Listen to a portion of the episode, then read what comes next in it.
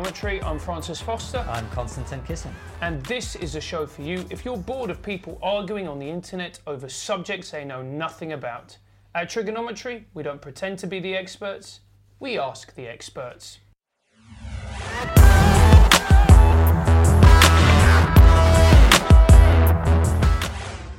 Here at our new studio, our amazing expert guest this week is Brendan O'Neill, who's the editor of Spiked Online. Brendan, welcome to Triggernometry. Thank you very much. Well, it's great to have you here. You are known, uh, in addition to all your writing, of course, particularly for the free speech issue Mm. that you focused on so much. People call you a free speech absolutist. Yeah. Are you a free speech absolutist? And Yes. if you are, what does that mean exactly? It means that I think freedom of speech is absolute and there should be no restrictions on it whatsoever. Um, no hate speech laws, I want to scrap all of those. No public order legislation that targets speech. No libel laws, I think there should be no restrictions whatsoever. And the best response to speech that is wrong or dangerous or racist or horrible is always more speech, never censorship, never laws, never putting someone in prison.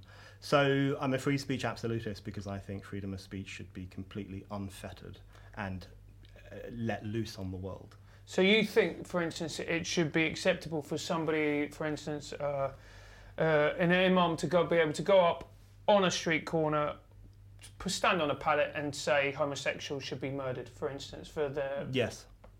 Yes.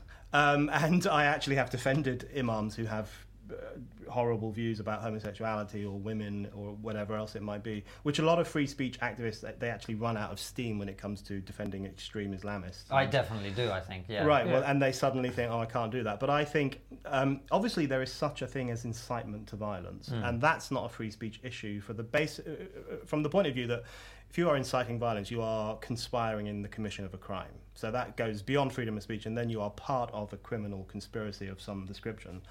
But I think even when it comes to incitement to violence, we have to be really specific because that has become a very uh, misused term. I was really struck that the Metropolitan Police um, this week or last week they were talking about drill videos on YouTube. Drill is the latest form of grime music. Lots of young black kids listen to it in London and elsewhere. Uh, very violent music, kind of praises gangs and stabbing attacks and guns and so on. So it's and people are very scared of it. It's like the new gangster rap scare, but in Britain instead of the US. And the police made this incredibly interesting statement where they said, We're taking down hundreds of these videos because we think they're dangerous. So I think that was an act of police censorship. Um, and they said, uh, even if there is no obvious act of violence that has been incited by these videos, we can still say that these videos incite violence. I thought that was really interesting because incitement to violence now means pretty much anything you want it to mean. It basically just means that you really hate this form of speech, whether it's a drill video, whether it's Germaine Greer going to Cardiff University and arguing that trans people aren't real women, that's also described as incitement to violence. Pretty much any form of speech can now be described as incitement to violence. So even there, I think we have to be very specific, and I would like to see evidence that the speech in question directly contributed to an act of violence before I would be willing to sanction any form of punishment for that speech. But what's interesting about that is, is that that has all that argument has always been with us. If you think about the Jamie Bulger killings, I mean, 20 odd years ago, that was blamed on computer video games. If you think about the um, the school shootings in Boulder, Colorado, they blamed it on Marilyn Manson. Yeah. Do you think you can ever attribute, um, you know, an act of violence to a particular type of thought or as a, Oh yeah, I think you can. I think uh, uh, uh, you know the, the guy Mark David Chapman who shot John, John Lennon was inspired to do so by J.D. Salinger's uh, Catcher in the Rye. He really genuinely thought that Catcher in the Rye was giving him a message to kill John Lennon. So you could argue that Catcher in the Rye caused the death of John Lennon. Or um, Charles Manson and his crazy family were inspired to kill all those people in Los Angeles by the White Album. I mean, they really genuinely believed, deep in their heart, that the White Album by the Beatles contained all these messages about race wars and the, the, piggies in the capitalist society who needed to be slaughtered and so on. Uh, they really believe that. And of course, you know, it, it, countless numbers of people have killed because they read something in the Bible or they believe something in the Quran. So it's unquestionable that ideas can encourage people to commit violent acts. It's unquestionable that some people will look at a piece of art or read a book or hear a song and think to themselves, this work of art is telling me to do something really bad. But if you were to um, organize society on the basis that that might happen, then you are basically creating a, a lunatic asylum in which all of us are punished on the basis that one or two crazy people might do something stupid after reading Catcher in the Rye or listening to the White Album. And that would be a deeply unpleasant society because there's no end of cultural products or artistic things that could be said to inspire violence or hatefulness in one form or another. So I but my issue with media effects theory, which is this idea that video nasties cause mass killings or video games made the James Bulger murder happen, or uh, in the modern version, because the left, the effects theory used to be very prominent on the right among kind of old Christian women and Mary Whitehouse types and very conservative, um, stiff people. Now it's kind of shifted to the left, and it's very much more often the left now that argues about media effects theory and will say that lads' mags, if they're in shop uh, on shop shelves, will cause men to become rapacious and anti-women, or uh, violence against women in films will cause men to commit violence against women in real life. So the left has utterly embraced the media effects theory. My problem with the media effects theory is that it presents all people as almost like animals who just look at something and then think, I must act on that. And that is a very demeaning view of the vast majority of human beings who actually are perfectly capable of thinking for themselves and perfectly capable of making a decision about what they should do with their lives. So I would be very wary of any justification of censorship that was made on the basis that we basically are monkey see, monkey do, and that we see something or hear something and then immediately feel that we have to commit a violent act on the back of it. Well, what about Francis's specific example about the imam, right, who's out on the street saying homosexuals must be stoned to death, for example? Uh, is that incitement to violence?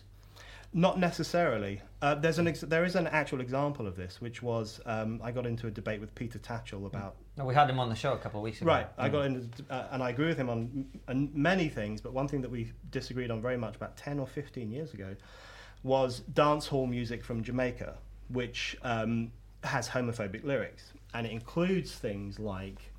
Um, it says things like throw the gays onto the fire and things like that, you know, so quite violent imagery. Mm. And Brighton, I think it was in Brighton, some clubs started to ban this music, and then people were calling for a ban across Britain that it shouldn't be played in public, that you should even ban the sale of it potentially. And Peter Tatchell, although he's generally quite good on the freedom of speech mm. question, was on on the side of banning this music precisely because he said it's incitement to violence. And I was against that on the basis that, to my mind, that wasn't a specific enough example of incitement to violence.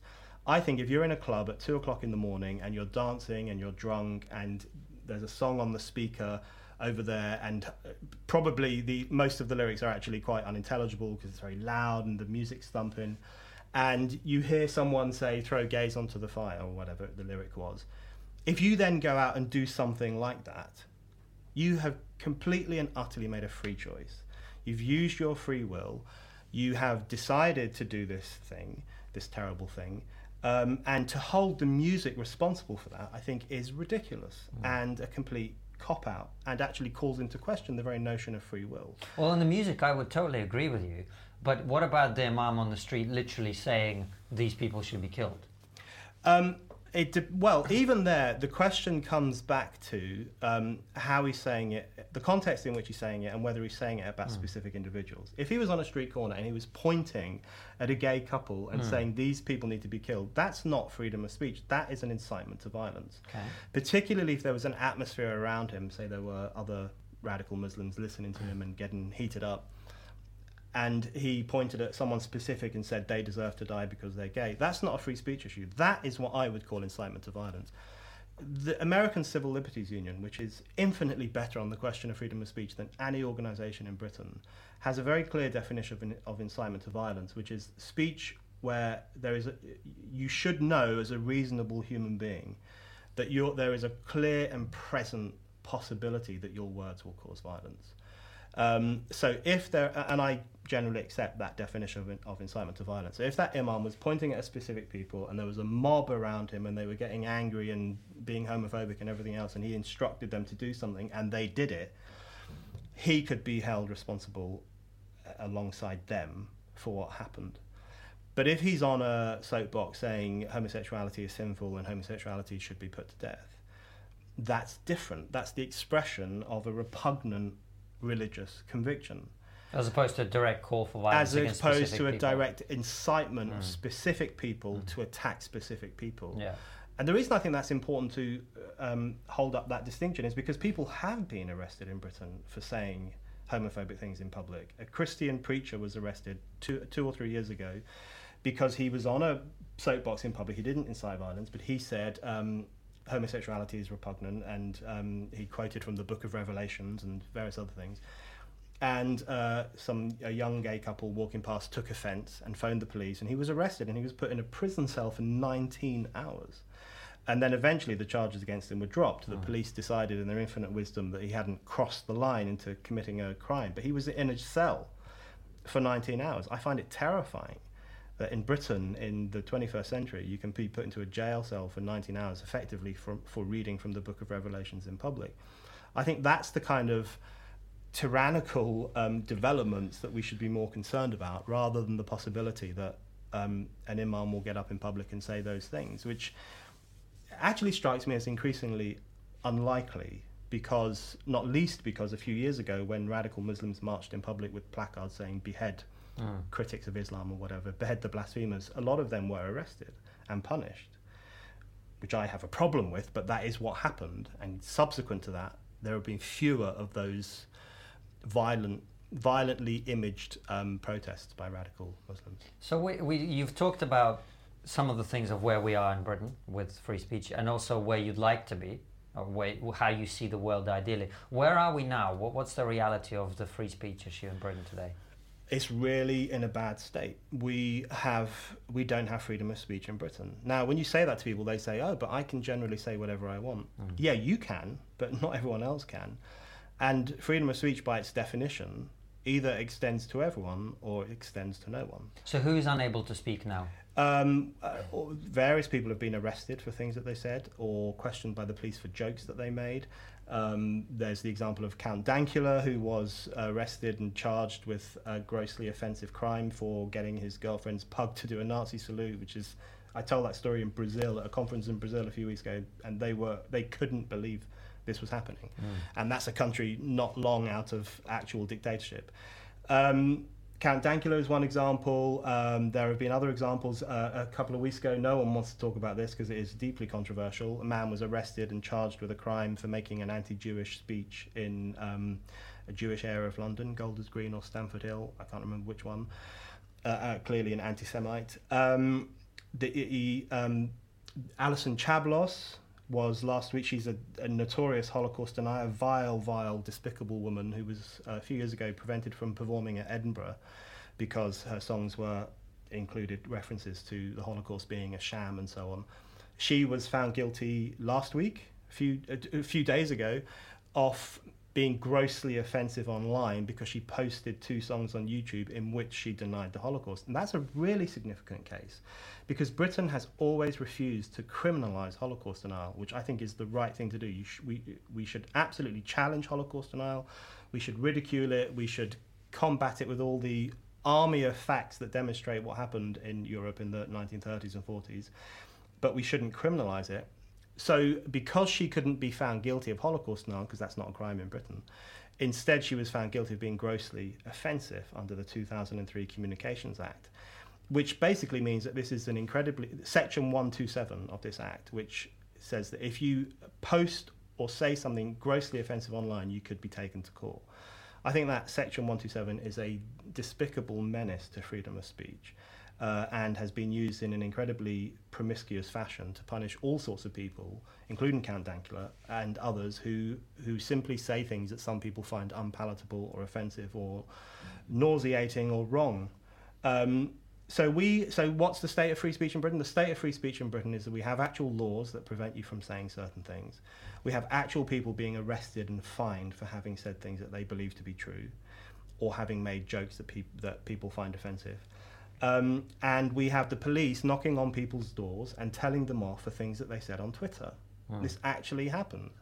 Uh, one example is the um, the young guy in Newcastle, I think, who made a joke about the Glasgow lorry disaster in Christmas a couple of years ago. A, a, lorry spun out of control and killed six people in Glasgow on the high street. Someone made a joke on Twitter, which I won't repeat because it was really actually was a horrible joke. The police went to his house and told him to stop saying these things online. So free speech is in a really poor way, and um, people I think need to realise that, and they need to realise fundamentally that if we don't have freedom of speech for all these people who we might consider to be on the outskirts of acceptable thinking, then we don't have freedom of speech. We have licensed speech. We have speech. We have a situation where you are allowed to say things so long as you don't offend someone in a position of authority. That's not freedom of speech, that's licensed speech. We're all now basically speaking on license. And if we cross a line, we could actually go to court. But what's wrong with having licensed speech? I mean, I'll be honest with you. I don't want to hear someone who's denying the Holocaust because it's nonsense. I don't want to hear people having people having the right to talk about beheading people who don't, who are unbelievers or who don't, or apostates. What, what's wrong with that? It's wrong for two reasons. Firstly, it's wrong because however much you don't want to hear these things, and I don't want to hear them either, as it happens, some people believe them. And I think it's always wrong to prevent people from saying what they believe it's always important to remember that one man's hate speech is another man's deeply held moral conviction. Um, some people really believe, as a deeply held moral conviction, that the Holocaust didn't happen. I think they're barmy. I think they are all racist. I think Holocaust denial is always driven by racism. I think they are they twist facts or they make the facts up. I think they're crazy. I think they're deluded. But they they really believe that. They build their whole lives around this moral conviction.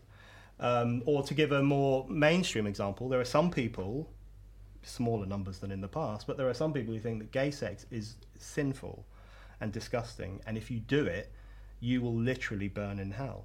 They genuinely believe that. And if you punish people for what they genuinely believe, then you have entered into a, an actual Orwellian society. So, um, because who's to tell when the definition of an unacceptable belief won't be expanded and won't at some point include what you believe or what I believe or what any of us believe. So that's the first problem. You should never stop people from saying what they think to be true, even if you know that it's not true.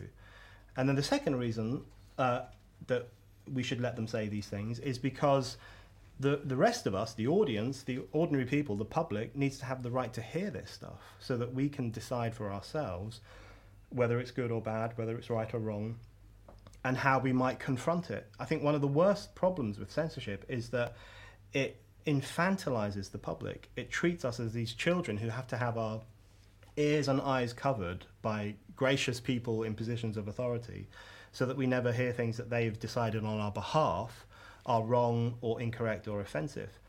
Um, so censorship has this incredibly corrosive, infantilizing impact across society where everyone is reduced to the level of a child and as a consequence, your moral and mental muscles get weaker and weaker because they're never called into use. Mm. You never have to use them to decide for yourself, to use your moral judgment and decide, okay, that idea is bullshit. And I know this because I've thought about it, I've talked to people about it, I've read about it, and I've investigated it.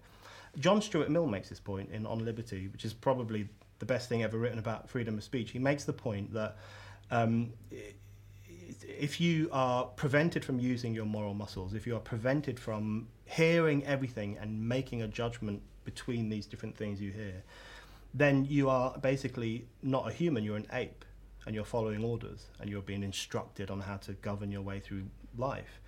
So I would say censorship is bad for two reasons. Firstly, because it stops people from saying things that they think are true and good and interesting, even if most people think they're not. And even worse, it reduces the public to the level of infants or, or animals who have to be protected from things they couldn't possibly understand. So it has an incredibly corrosive impact on public life itself. No, so I was I was actually going to move on from that. That's no, I, I, was going to dig in a little bit. Okay, yeah, you, you go for it. You dig in a little well, bit more. Actually, just it's interesting for me because I agree with you to a large extent, not fully, but to a large extent on the principle around freedom of speech. But the difficulty, and Francis and I have talked with various guests about this, the difficulty that we have is free speech has become so associated with right wing politics, mm. with the alt right now, that when you talk about the reason that we have a problem with free speech in this country is that a Holocaust denier couldn't go to Golders Green and do an anti-Holocaust denial speech or whatever, right? I kind of I struggle to go. Yeah, that's that's a Yeah. cause I'm gonna you know get behind. You know, I, I struggle. You don't say that in private, mate. you bang on it. No, but you you know what I mean. Like pr- in principle, I totally agree with you. But the practical reality is that Yeah. the people who are now being bandied about as these champions of free speech are horrible people Yes. with whom none of us would want to have anything to do with. I completely agree. And fighting, and I, I get it. I get that the idea of free speech is you fight for free speech for the person you despise because anything else isn't free speech. But it's so difficult, I think, particularly in the current climate, to, to go, yeah, well, these Holocaust deniers, they, they should be should be free to speak. Yeah, but I think you're right. You have to defend scum in order Mm. to defend freedom for everyone. And mm. that's always been the way freedom of speech mm. has worked. But the way I mm. see it, when I defend freedom of speech for like the the, holo- the singing Holocaust denier who was recently convicted, I see myself as not defending her, but defending us, ordinary people. Because what I'm saying is, I trust people to be able to hear these things and to know that they're wrong. Hmm. I trust people to be able to use their mental faculties and come to a, a, good, sensible decision. Decision. What the state is saying, and what all these kind of supposedly left-wing demanders of censorship are saying, is they don't trust us. They don't trust people. They think we're idiots. They think we're stupid. They think we're children, and they must look after us. That's the dynamic that has to be challenged. So it's not as if I'm on the street corner saying, I really desperately want to hear this stupid woman's Holocaust denying songs. Mm-hmm. Uh, I, I, as it happens, I have watched them and they're dreadful, and she's an idiot and everything else, and they're not even catchy. So it's not as if I'm out there because I'm so desperate to hear this stuff. But I am incredibly keen to defend the idea that um, the great thing about freedom of speech is that it creates a situation where ordinary people are trusted to make decisions for themselves. That's the main thing about it. And that means you have to defend awful people. H.L. Mencken, the great American journalist, made this point. He said, uh, You have to defend scoundrels because laws of censorship and laws of authoritarianism always target scoundrels first. And if you let them fall by the wayside, it could be you next. Thomas Paine made this argument. The great Thomas Paine, uh, the English radical, probably my one hero in history, made the point that if you don't defend freedom for your enemy, then you set in motion a precedent that will one day come and bite you on the arse. He hmm. didn't say that. He said it in better English.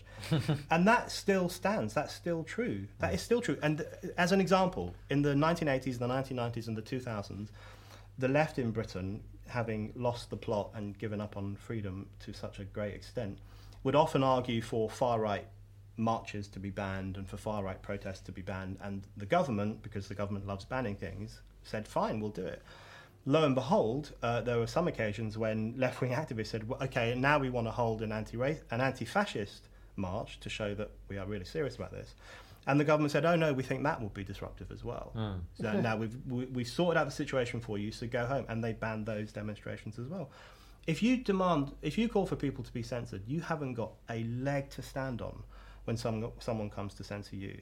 You haven't got a leg to stand on, and that's what these leftist censors don't understand.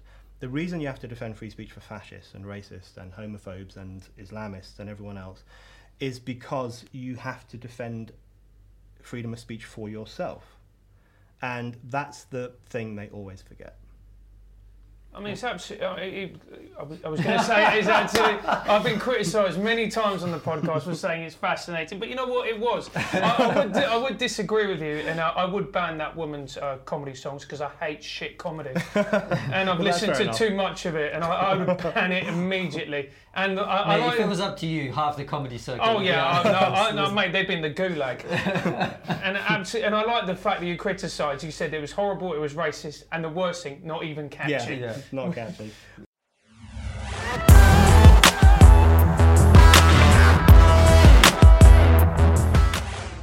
But um, we'll, we'll- we'll move on a little bit now. Um, I find it very, very interesting your point about, um, in particular, identity politics. Would you be able to talk about identity politics, in particular, what identity politics means to you? Uh, identity politics means to me, uh, it really means an abandonment of the ideals of universalism and the idea that what we share in common is more important than what what differentiates us. And this is an idea as old as time. I mean, it's most clearly expressed, of course, by Martin Luther King and his dream of a future in which people would be judged according to their character rather than the colour of their skin. That, I think, is a pretty good progressive view of how we should live.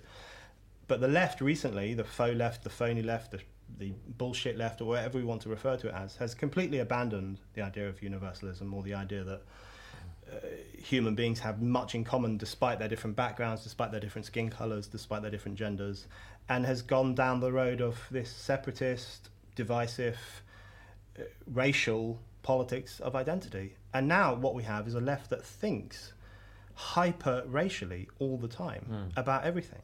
You, you, know, they go and watch a movie and then they go home and write a Tumblr post about how many black people were in it or how much speaking time the black woman had or they will stand up on campus and say, as a black lesbian, or as a Muslim homosexual, or as a or as a white man, and then they always make a very apologetic statement about their privileged lives. Um, so you have this bizarre situation where the left, where used to be at the forefront of challenging the whole idea of race, basically saying race is nonsense. It's, it's a made-up category which doesn't actually define how human beings exist or or what we're like. That's what the left always said. They said it was made up and we should stop using it. To now, to a situation where the left embraces the politics of racial difference, in fact, and the politics of sexual difference, and will often uh, and defines everyone and every aspect of life according to race, background, cultural, inherited traits, and so on so I find that identity politics, I find it to be incredibly divisive and poisonous and destructive. And I think the left's embrace of it really speaks to the left's abandonment of some of its good traditional ideals, primarily that to be universal and to see the universal similarities in human beings is a good idea. Well, why do you say it's the left? Because I recognize what you're talking about on the left, but I think fundamentally it's happening on the right as well. Yeah. And that's actually, to me, a much bigger concern is the the adoption of identity politics on the right, because we've seen where that leads before. And if there's one group of people that that you worry about banding together on the basis of identity, is white men.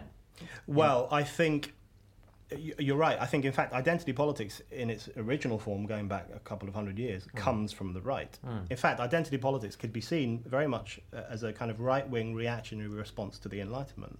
So you have the Enlightenment, you have this great progressive leap forward. Everyone's saying, let's use our moral reason, let's have freedom of speech, let's let's give this idea a go that ordinary people can run their lives without having priests and kings breathing down their necks all the time. Wonderful step forward for human mm. thought mm. and human society. Um, and the right, or reactionary elements, or romantic elements, as they sometimes refer to themselves, responded to that by basically saying, ah, but human beings are very different. Um, so uh, the Enlightenment philosophers often talked about man.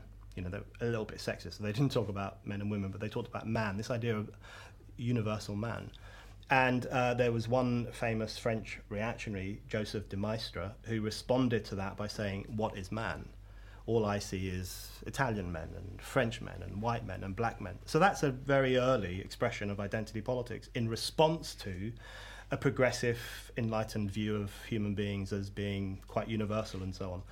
Um, so it comes from the right mm. to hmm. begin with. Mm. Um, tragically, I think it's really is an epic tragedy. The left then starts to adopt it really from the mid 20th century onwards, and then really in a pronounced way from the 1980s onwards.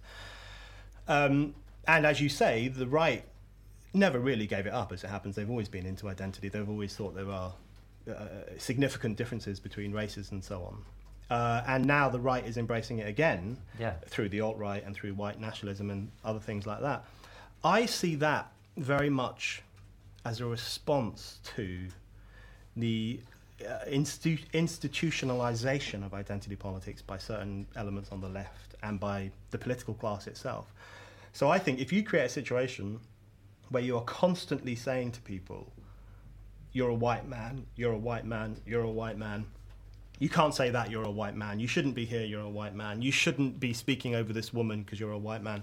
Eventually, those white men are going to turn around and say, okay, I'm a white man. And that's how you're defining me and everything I do and everything I believe. So maybe that's how I should define myself and everything I do and everything I believe. So I think this new, uh, tragic, sad possibly dangerous movement of white men which I still think is quite a minority. I think it gets slightly blown out of proportion.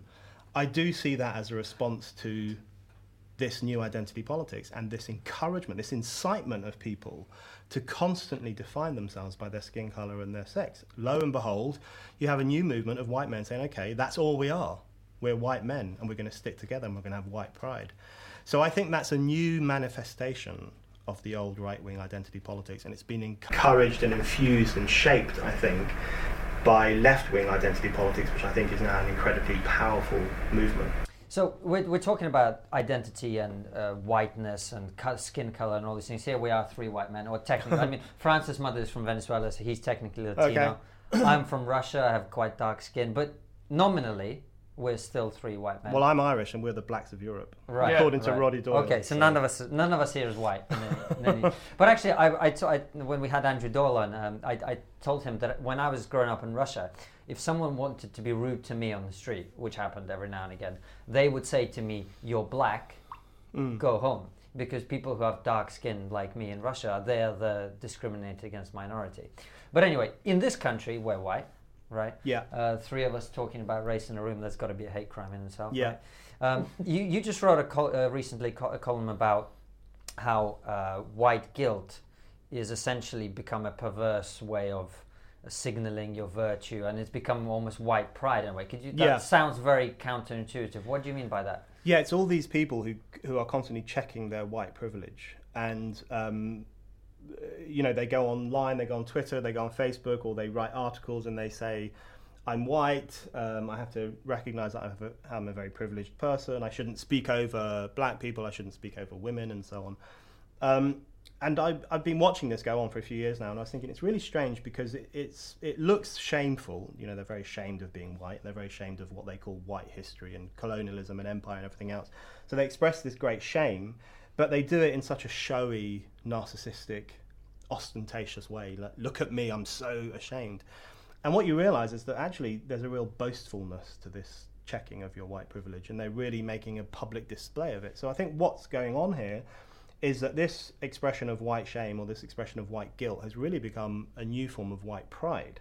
Because in essence, what they're saying is um, we are good white people. We're very socially and politically aware. We're switched on. We're sensitive to the crimes of history. We're sensitive to the needs and uh, interests of black people. Um, we're good whites. Not like those other whites, the uneducated ones, the uncouth ones, the ones who didn't go to Oxford University, the ones who don't read The Guardian, the ones who don't use Twitter.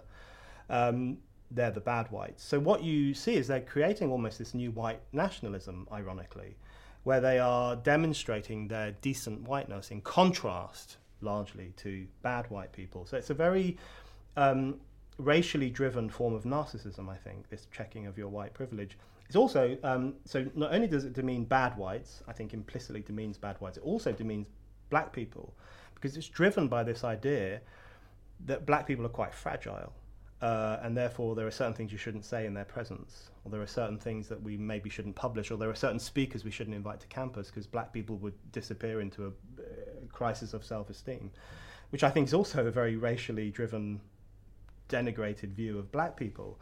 So I think this idea that whiteness is this all-powerful thing, and it can even induce trauma in people because you know whiteness is this powerful force. Actually, what that says is that uh, white people are very strong and black people who might crumble if you say something racist or might crumble if you invite Tommy Robinson to your campus are very weak. So it actually rehabilitates this politically correct um, white guilt, which is now incredibly fashionable, actually recreates the idea that whites are the adults with great power mm. to cause distress, and blacks are the children who might sometimes need censorship and other things to protect them from offensive ideas. I find it really repugnant. And that's one of the uh, examples of how identity politics, when, when you think hyper racially all the time, you end up rehabilitating racial stereotypes. In this case, that whites are all powerful and blacks are weak.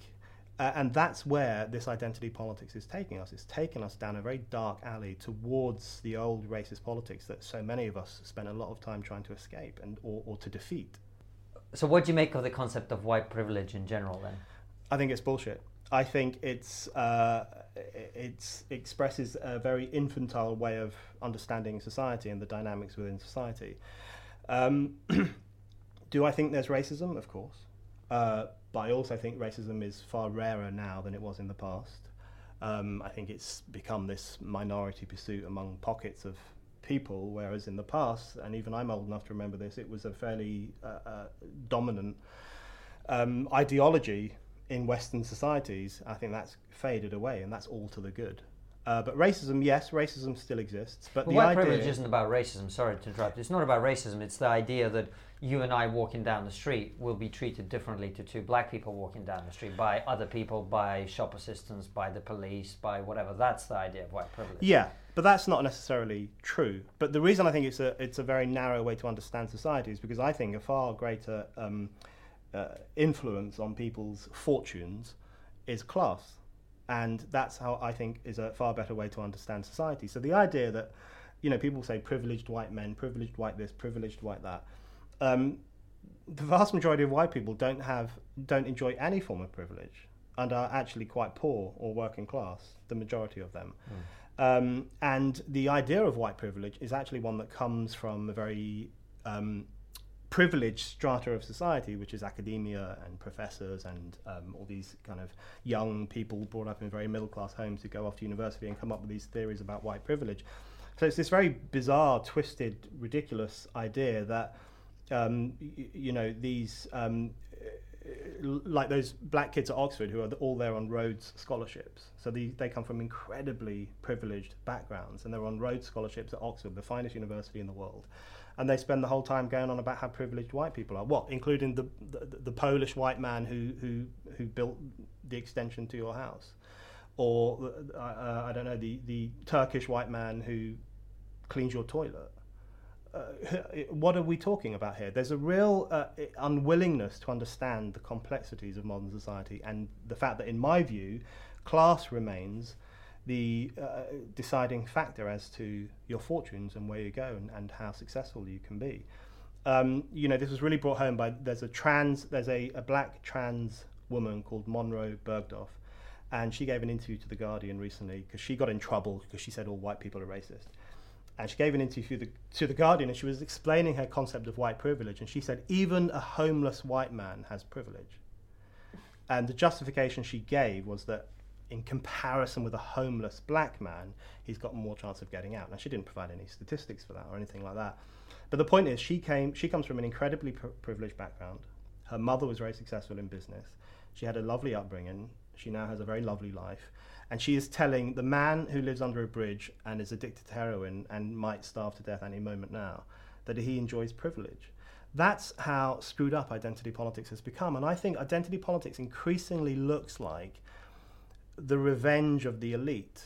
And, and it's a way for them to, to fly in the face of all the evidence and to argue that they are the victims they are the great victims of life because you know the white man who's living in a skip has more privilege than they do. It's utterly surreal. I don't think it's sustainable.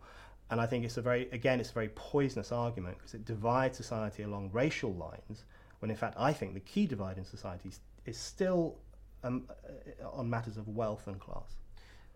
That's very, very interesting how you, how you pointed that out. I, to me, I think that identity politics is actually a great, one of the greatest dangers to freedom of speech, in that people are unwilling to engage in debate.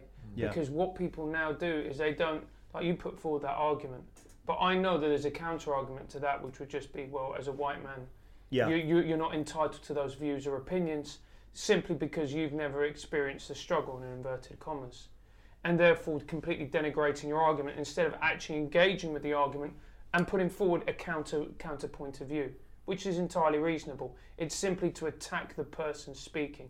And the moment you do that, i I, I think that all semblance of discussion and freedom of speech it just goes out the window. It's dead. Yeah, it's terrible because people's ideas and views are judged on the basis of their skin color mm. and or their genitals or whatever it might be, rather than on what they're actually saying which ca- runs counter to every uh, democratic liberal ideal, which is that you should hear people out, have the discussion, have an open discussion, and then work out as a society what's good and what's bad and where we should go and so on. So it runs. I completely agree. It is completely destructive of freedom of speech and open debate.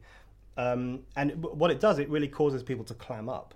So people feel that there are certain things they shouldn't say in public, or and lots of uh, when I go to campuses and so on, there's often white men who just are really unsure about whether they should say something in this meeting or they should just sit there. And it was really brought home. There was some demonstration in the U.S. a year or so ago, and there was this white man on it holding up a placard saying, "I was going to write a placard, but I thought it was we've heard enough from white men, so I won't." And that was his placard, which is which I thought. Well, uh, apart from anything else, it's still a, a, fucking placard. Yeah, it's still a placard. So he's an idiot. But it was a very good. It was a very good example of how narcissistic this checking Absolutely. of white privilege is, because he was really saying, "I'm I'm a I'm the best white person in the world." That's what he was really saying. Mm.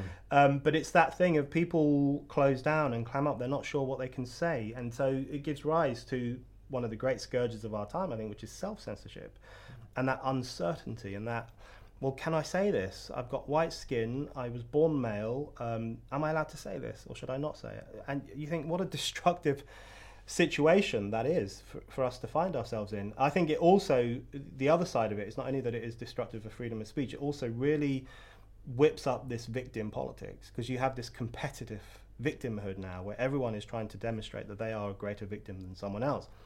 Because being a victim is now the way in which you win um, social praise, even in some cases um, government funding, you know, that's the basis on which lots of community groups win government funding is through saying we have all these various problems. Um, it's the way in which you win moral authority through being a victim. Whereas in the past, you might have won moral authority by demonstrating your autonomy and your adulthood and the fact that you were capable of governing your own life.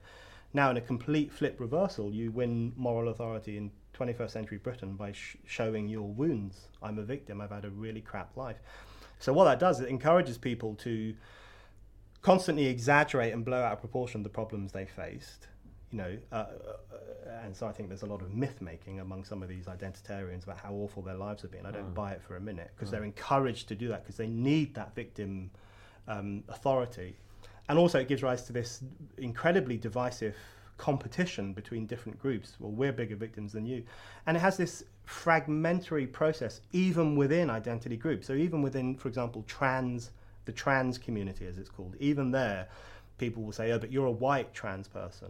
I'm a black trans person and we have it worse than you. Mm. Or in the gay community, people will say, oh, but I'm Muslim and gay. That's far harder than some whatever Peter Tatchell's ever had to face. So it, this kind of complete breaking apart even of the identity groups themselves so that you end up with all these tiny sectarian blocks who just are constantly fighting for that moral high ground of victimhood. So they can say well i'm the chief victim therefore i deserve the money and i deserve the newspaper column and i deserve the sympathy. So um, that's really bad and, and, and i think it's had a really destructive impact on the new generation in particular because i go to campuses and speak and I constantly meet these young people who have really plummy, posh voices, and you can tell they had really nice upbringing. And they want to convince you that they suffer from structural oppression, that they are they've faced abuse and hardship every day of their life, that they are um, the most downtrodden community in living memory, and you just want to shake them and say that's not true. But of course, what you really should do as someone who cares about the future of society is check your privilege. Is check my privilege and try and work out why they're saying this. Mm. Why yeah. are they saying these things which are patently untrue? And the reason they're saying them is because identity politics encourages you to see yourself as weak and pathetic. Whereas left wing politics, in particular, but also right wing liberal politics, used to encourage you to see yourself as confident and um, capable. And that shift is really worrying. Now, how did we get to this age on victimhood? Because it seems to be everywhere yeah. isn't it? Like what you're talking about. I, I think a lot of people who are not interested in identity politics or all these political conversations, I think a lot of people, I was speaking to someone earlier today who, who isn't into it at all. But this general purveying sense that now being a victim is better than not being a victim somehow. That instead of striving, instead of trying to achieve things, instead of trying to make the best of your lot in life, instead of overcoming challenges, your job in life is to identify and broadcast to the world the challenges that you've faced. How how did we get here? I, I was going to say, do you, do you, not think it's just simply because it's easier just to go, my, yeah. oh, my life is hard, then going, all right, I face these challenges. I've got to work hard. I've got to look at myself. I've got to improve. I'm going to have to take knockbacks. yeah, I think that there's an element where it's easier, but but then the flip side to that is that it also makes for a shallower, lamer life. Absolutely. And and I think if you when people embrace that victim script, uh, I think sometimes they actually become quite depressed or down because they realise that their life is quite hollow because all they're doing constantly is, is exaggerating every problem they face. And then they go out there with this victim antennae on, always mm. switched up to high, so that, you know, the man who brushes past them on the tube, that's an example of patriarch, patriarchal misogyny. Or the person who says to them, uh, to a black woman, oh, I love your hair, uh, where did you get it done? That's a microaggression, which is evidence of the continued existence of racism. So they they can't even engage in everyday conversation. I thought the Rhodes Must Fall campaign in Oxford, where they want to take down this statue of Cecil Rhodes, who is an old colonialist, um, was a good example of this because they the, students who want to tear that down described it as an environmental microaggression. So they even see inanimate objects, statues, buildings, as things that are attacking them. So I think when you have this victim identity, you perceive yourself as being constantly under attack when you're not at all. But everything, every conversation starter, every statue on the street corner, every uh, person who just uh, asks you a perfectly innocent question is evidence of your victimhood and and uh, uh, and consequently evidence of everyone else's horribleness. So you go through life with a very misanthropic view of society, I think. So I think it does make things easier, but it makes for a, a much shallower existence as to where it came from, I think, you know, I get attacked for left bashing, but I do think the left bears a lot of responsibility for this, and I do think that the left's turn, um, you know, really around the 1960s, and then it picks up hugely in the 1980s. You have this shift from a left that was interested in jobs and people having enough money and people having a nice life and people um, being uh, uh, going through life confident and capable and going on strike and making demands. And when that was your view of the world people had to be strong. They had to be strong because every now and then they would have to make a really firm demand for a better pay and conditions and a better form of existence so the left then would would tend to encourage people you know you're a strong person you can do this we can do this together. Then sometimes around the 1960s and the 1970s, the left shifts from those economic questions to cultural questions, shifts from uh, discussing jobs and wages and the right to live in a nice house and all those practical, tangible things, towards talking about um, issues of identity and and minority uh, life and uh, women's issues as well. Although I do think women's issues are important, it, it, there is this very palpable shift from the left's in the left's focus. And I think bit by bit that gives rise to a situation where the left becomes less and less likely to say, you're strong, you can do this, you're a capable person, and more likely to say, mm, maybe you can't do this. Maybe you're a victim. Maybe we need to set up a new community group to look after people like you. Maybe we need to get millions in funding from the government in order to do that. And, and slowly over time, you have a left which is very influential in local councils, very influential in local politics, and then eventually very influential in national politics, on the basis that many people in society are vulnerable, that's their favorite word, or they mm. call them the vulnerable, and it falls to them to help look after these people. So I think that's a really important dynamic in giving rise to a situation where people are actively encouraged to advertise their weaknesses um, rather than encouraged to believe in their strengths. And that's the real problem. The, the, the thing I find very, very difficult is when people here talk about oppression. My mother is from Venezuela, and you probably know a lot about Venezuela, you know. It's a totalitarian regime. Essentially, if you criticise the government at one o'clock in the morning, you will get a knock on the door and you will literally disappear. And then when people here talk about how they're oppressed, I, it just yeah. it makes me angry.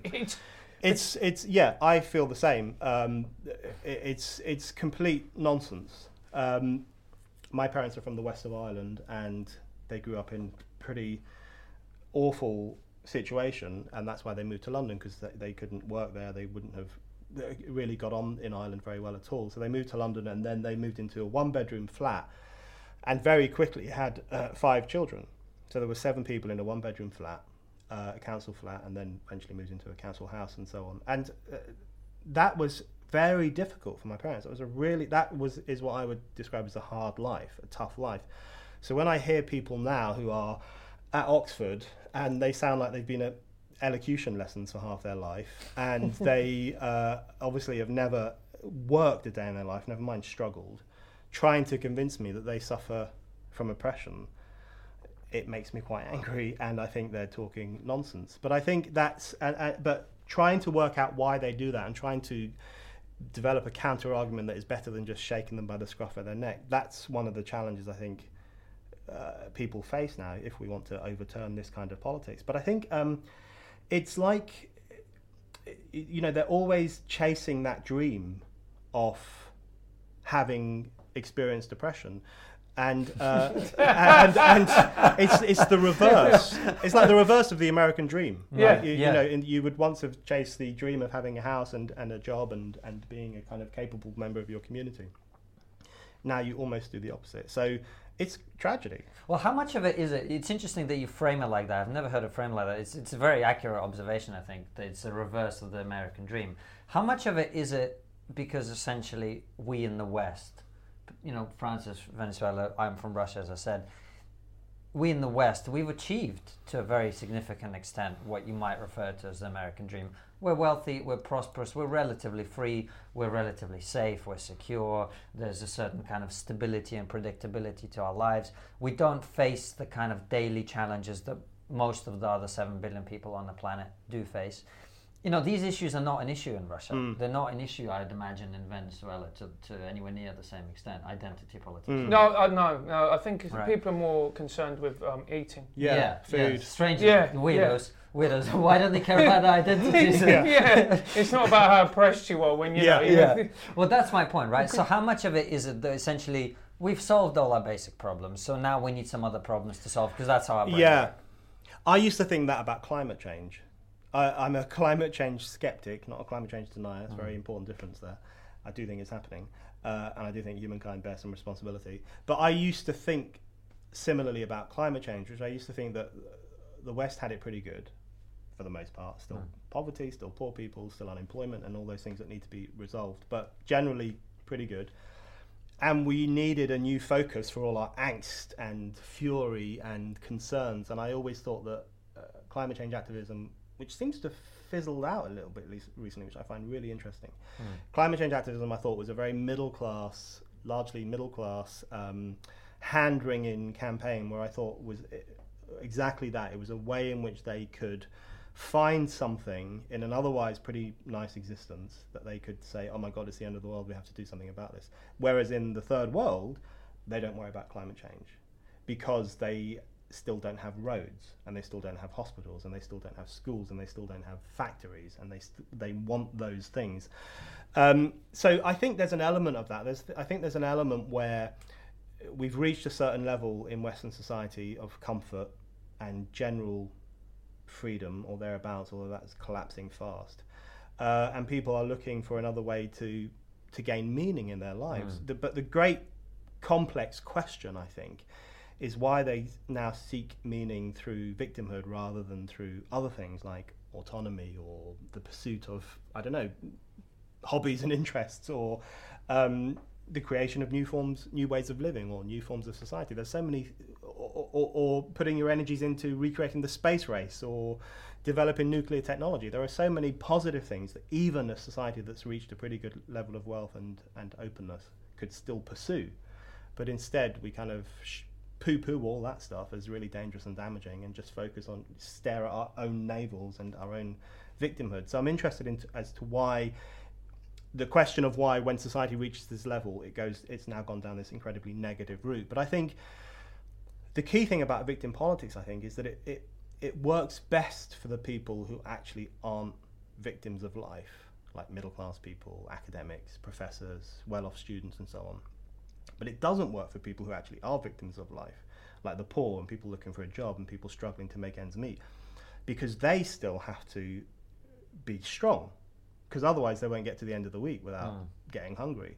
So that's the real interesting split in victim politics, which is, is uh, I I always think that the people who play the victim card most must have a really nice life Because if you are um, living on the streets or in a small house and you've got five mouths to feed and you're going to run out of work in a few weeks' time and you need to find more work, you can't go around saying, "Oh, woe is me, my life's so hard, my my great grandfather was enslaved." You haven't got time for all that stuff. You have to focus, and you have to have self drive, and you have to magic up all your moral autonomy and self confidence and capability in order to continue living. So that I think is very interesting. Where I think victim politics is most pronounced among those who've had a very cushioned existence, whereas I think it is a very unuseful politics among those who haven't had a cushioned existence and therefore still need to demonstrate their moral independence if they're going to get through life in, in good shape.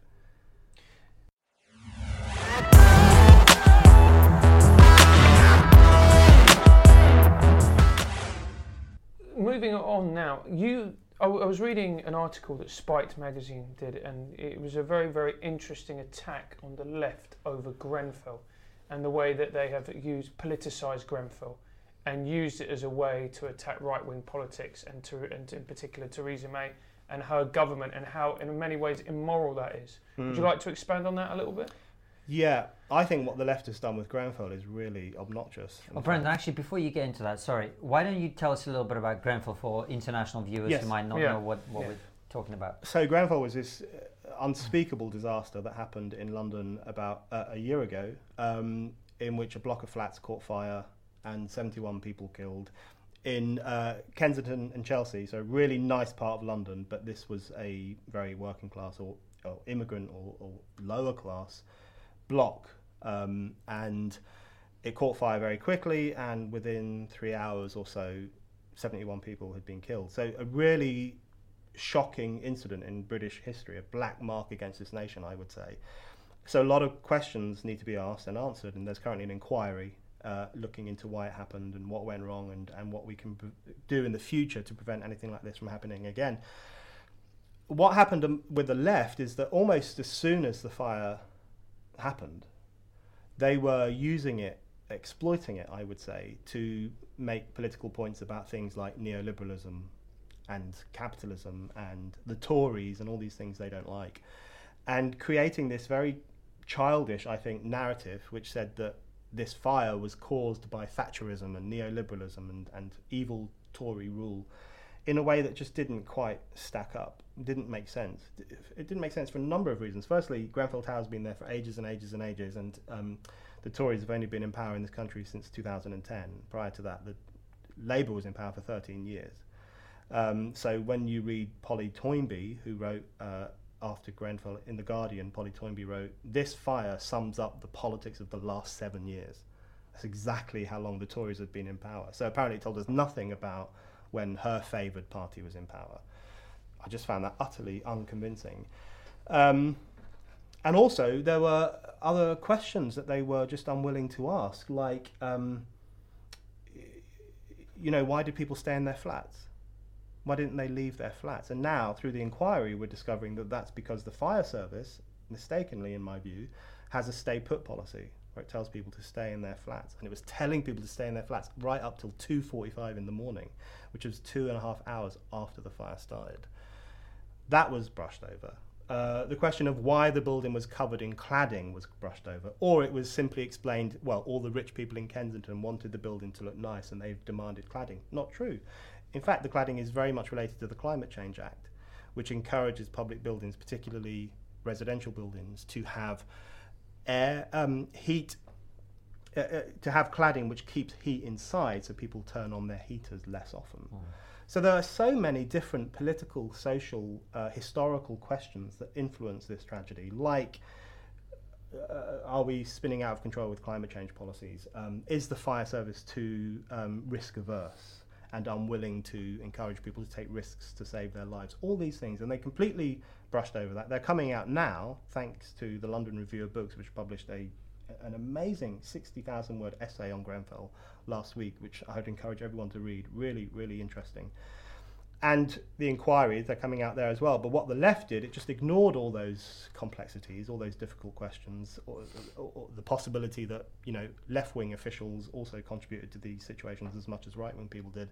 They ignored all that and just used this tragedy to demonise the Tories and to big up Corbyn, Jeremy Corbyn, and the Labour Party. I thought it was deeply sinister and very ugly, and in fact told us a very interesting story about how distant that new left, how distant that Corbynista left is from ordinary working class Londoners. The fact that it could exploit their horrific situation so casually, without any consideration to what, to whether it was wise to use a tragedy to score political points they see these people in many ways almost as a stage upon which they might make a performance of their own virtue. But isn't that just politics? That isn't that what isn't that what politicians always do? They, they yeah, they do. Um, not not all of them, but politicians mm. do that. But I but I think the left, in response to Grenfell, did it in a in a really bad way, and took it to another level. And I think it did tell us something very important about the opportunism of the Corbyn movement um, and their willingness to use any tragic event to dent the prestige of the Tories and boost the standing of the Corbyn movement. I just thought it was nasty. Well, and, and Blair untrue. had the same thing. The good day yeah. to bear bad news on 9/11, right? It's yeah. the same thing. Oh yeah. Oh, and I'm sure the Tories get up to exactly the same thing. Well, Blair did it with a number of yeah. instances. Blair did it um, shortly after the Bulger murder, which you mentioned earlier. He wasn't leader of the Labour Party then. He was oh, shadow he was Home Office Secretary. Yeah. yeah. Broken Britain. Broken Britain. He created yeah. all these phrases. So he's the Blairites weren't averse to using mm. tragedies mm. to um, forward their agenda. Of course, 9/11 being the perfect example, where they used that to not only bury bad news, but also to venture into the Middle East in what I consider to be a very foolish, mm. destructive way.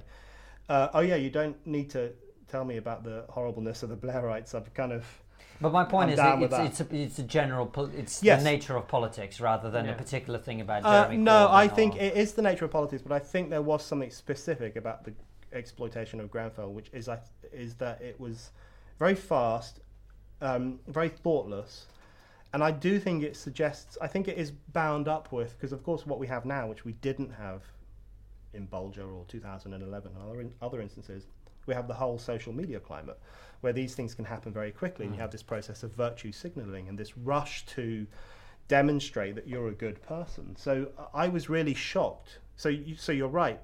In, in, a way, this is politics as normal, but I was also shocked by the speed and brutality mm. with which people did it in response to this fire. We didn't even know how many people had died before they were making these political statements. And I think it's bound up to a certain extent with the social media, the rush to the, rush to signal your virtue over what I would consider the more civilized approach of, of waiting in a reasoned way for more information before you have your analysis about what's gone wrong. Well, see, this is a point at which we can tell our viewers and listeners that you don't use Twitter, so you, yes. you're not familiar with, yeah. with how it works quite to the same extent, but that is the way.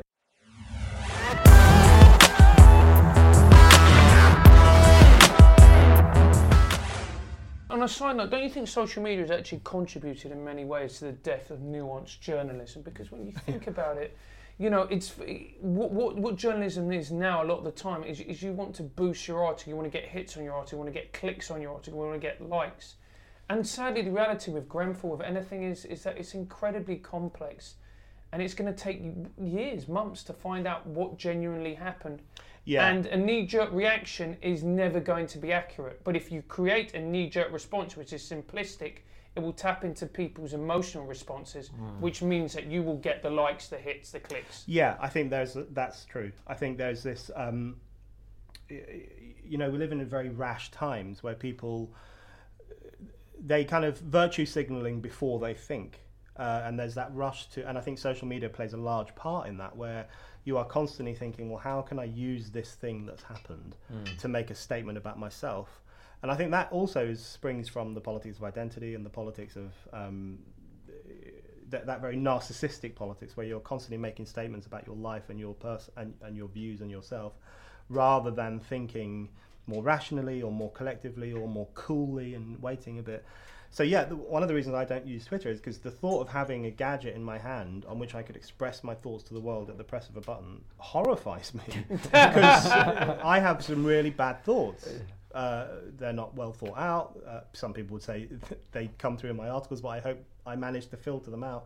We all have uh, thoughts that we wouldn't express, or you might only express them to your best friend, or you might only express them within Mm. in a family situation. We've, there's traditionally been this barrier between your private life and your public life, and um, in your private life, you might be more honest. You might break down in front of a loved one and say, "My life's falling apart," but you wouldn't do that in public, and and you needed that private sphere in which you could cut loose and be honest in order to then go out into the public world as a kind of repaired, confident individual. But that line has been erased, and now people have the breakdown in public and tweet about it. You know, they live tweet it. And and uh, and they say things on Twitter that previously they might only have kept in their head or said to a very good friend. So I don't like that direction society is going in, and anything I can do to create a, bar- a physical barrier between myself and that situation, I will do.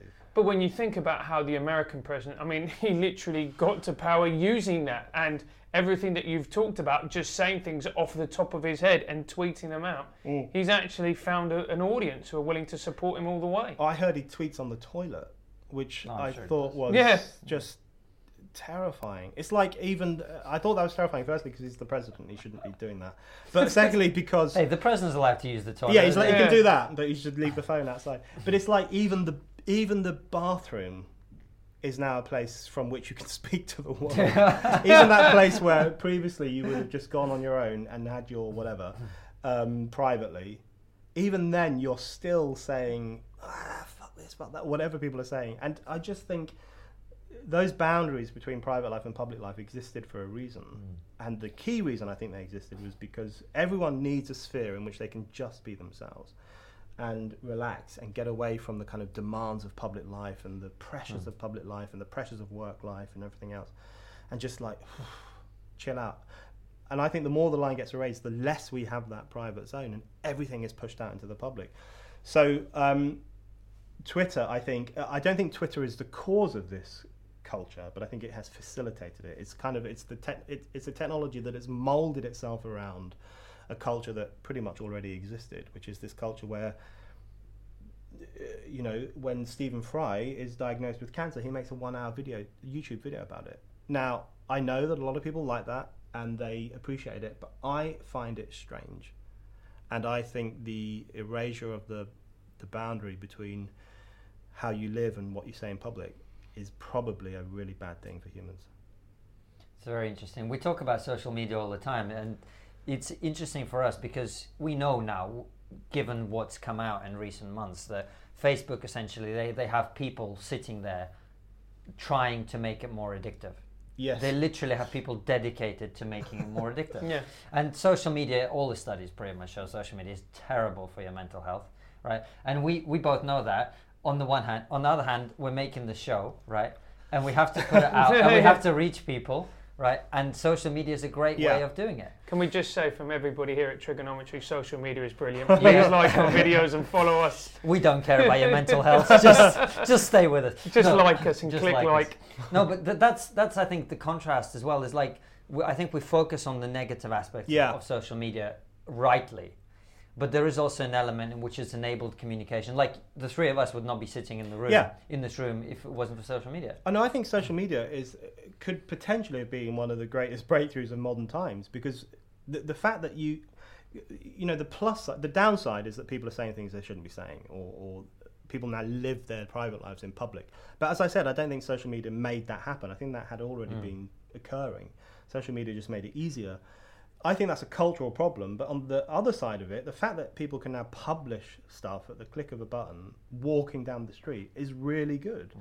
Because in history, you know, before the invention of the printing press, no one could publish anything except churches and monks who used to write books and then publish them, and that's all there was. Then you have the invention of the printing press, which caused this huge crisis among the church because they suddenly thought, oh crap, other people can publish books now as well, which they did. And then that gives rise to the Protestant Reformation and the Renaissance and the Enlightenment and everything else springs from the, the ex- explosion of ideas that the printing press brought about. And then the internet revolution goes a stage further, which is that you don't even need to have a publisher or an editor to publish yourself. You can literally set up a website on your phone and use your thumb to tell the world what you think. That's great. So it's I, I would put the internet revolution on a par with the invention of the printing press, um, as it in its potential. The downside, of course, is that it tends to be used um, in a quite narrow way. I think, and it is it's it, it's as I say, it's molded itself around a culture of narcissism that I think had been growing for a few decades mm. anyway. Christopher Lasch wrote his classic book, The Culture of Narcissism, in 1979, which I still think is the best guide to the problem of politics in the 20, 20th and 21st centuries. Um, so that had been going for a while, and then the internet revolution lent itself to that. So that's the problem. But the potential of the internet is extraordinary which is the power of people to express themselves without needing to go through one of the traditional gatekeepers whether it was a censor or someone in officialdom or an editor or a publisher. So that's great. Um, and I think it is bringing people together and it is a way for people to express ideas.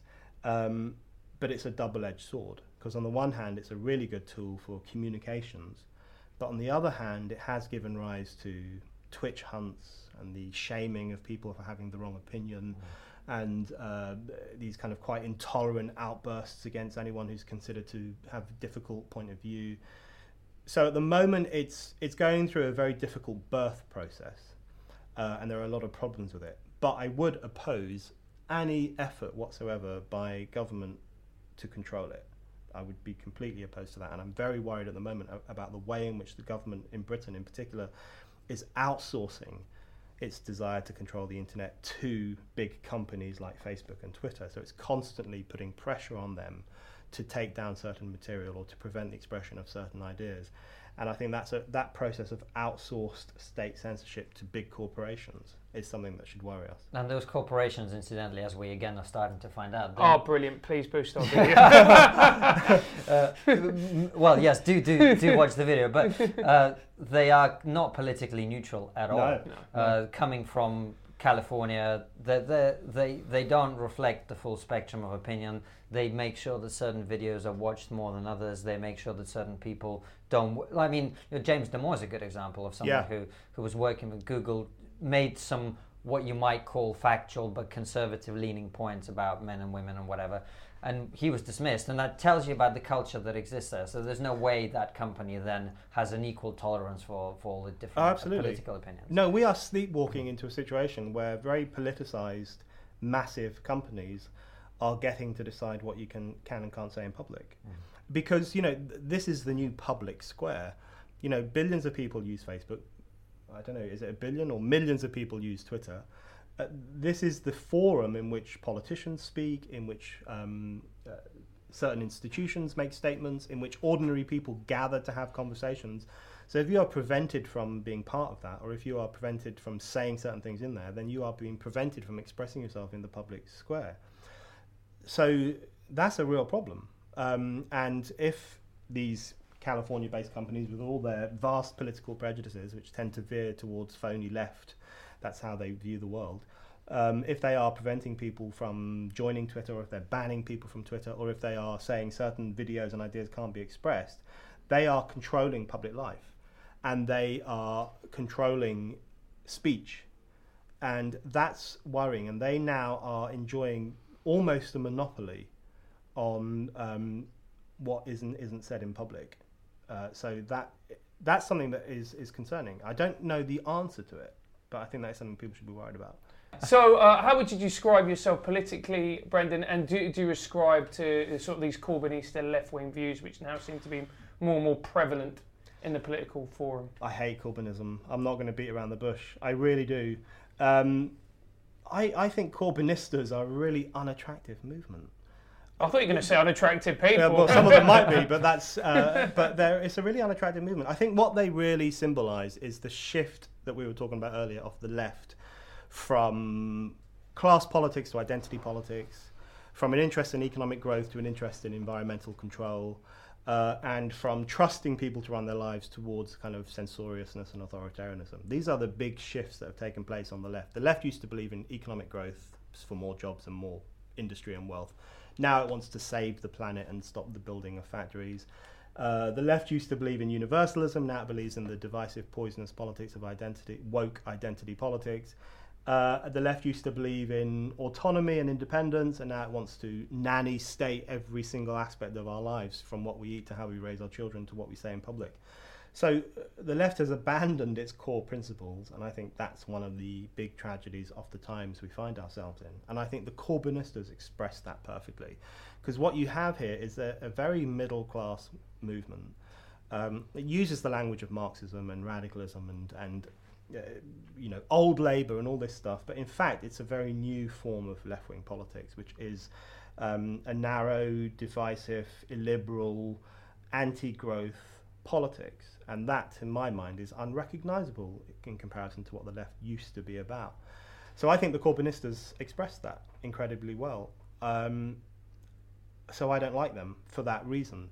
I think in Britain at the moment we have this really incredibly interesting situation where I think there are there are two revolts, two political revolts in Britain. There's the real one and there's the phony one. The real one is Brexit, which is unquestionably a revolt. And you can tell it's a revolt because the entire political establishment across Europe has gone into utter meltdown in response to it and literally cannot handle the fact that these millions of stupid Britons defied their instructions and voted against the EU. I think it's the best thing to happen in British politics in at least 50 years. Uh, precisely because it was so revolting and rebellious and an expression of a desire for change. So you have this real revolt, which everyone's freaking out about. Then you have this phony revolt, which is the rise of these middle class Corbynistas who go to Glastonbury and sing about Jeremy Corbyn and who are constantly on Twitter saying, you know, we're virtuous and wonderful and we love poor people even though they've never met one. Mm. So you have that phony revolt, which the media is far more interested in because it's safe, in fact. They think they're radical and red and, and they, they all go and take selfies of themselves at Karl Marx's gravestone in Highgate. But it's an incredibly safe revolt. It's a quite posh revolt. It's, it's very contained uh, within the narrow remits of identity politics and woke politics. So I think that's the most fascinating thing about Britain at the moment. You have this phony revolt which people love and can't get enough of, and then you have this real revolt which people are terrified of, and that should tell you about which one of those is more interesting. I find it really quite sad the thing with, with Corbyn's voters and that they seem so politically unengaged almost, but also they, they, they seem to revere him as an idol. Mm. And going back to Venezuela, he refuses to condemn the Venezuelan government for what it's doing to its people. And then you try and engage them with that, and they, they just shut it down. They avoid the topic.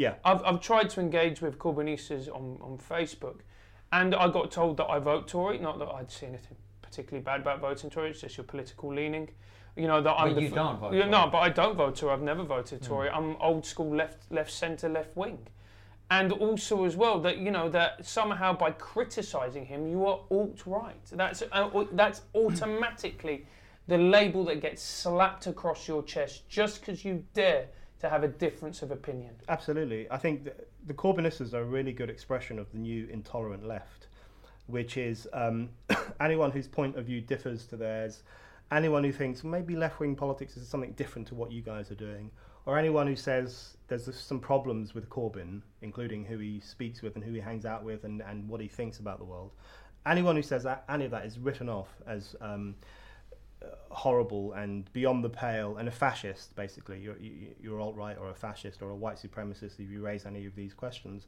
Um, incre- it's incredibly intolerant. They have this bristling instinctive intolerance towards any person who doesn't fully share their view of the world. Uh, and I find that really worrying. I think it's it really does speak to a new kind of politics, which is very sectional and sectarian and um, bubble wrapped, so that you're you're either in this little sect or you're not.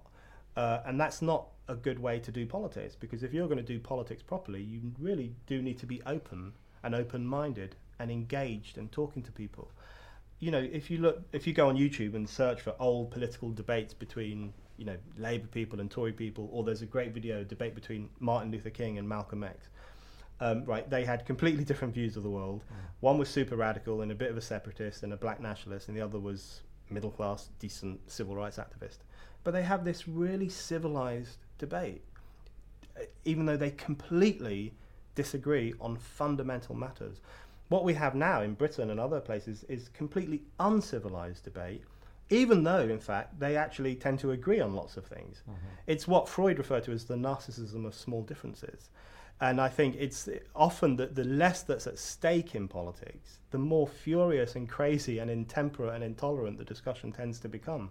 That's one of the curious things I think about Britain today, which is that if you break it down, the Tories and the Labour and Labour actually agree on many fundamental things. They both agree that Brexit's a real problem and it's got to be ironed out or diluted. They're both into the politics of identity, as you can see from the Tories' Gender Recognition Act and Corbyn never shutting up about minority groups. They both think environmentalism is really important. They, they agree on the fundamental matters, but they scream at each other fascist, scum, racist. So I think it actually reveals the narcissism of small differences. It actually reveals that politics has become a very narrow business. So I always think the more shrill and intolerant and shouty the discussion becomes, the more it tells us about how there's sadly not much at stake in politics now. Because if there was, if there were fundamental disagreements about the future of society, you would actually need to have a pretty open, solid discussion about that. But there isn't. Well, there you go. Uh, listen, Brendan, one question we always like to ask our guests before we, we let them go is Is there one thing that you think no one's talking about that we should be talking about? Uh, that's a good question. I think we need to talk more about. Well, it's something that I referenced earlier. I think we we need to talk more about the fact that huge swathes of mankind still live in absolute shocking dire poverty. I know that sounds like a bit of a happy clappy, um, uh, you know, something that a nun might say, but I think the reason I think that's important is because I think we have become so navel gazing in the West and so obsessed with our own problems, which actually aren't problems.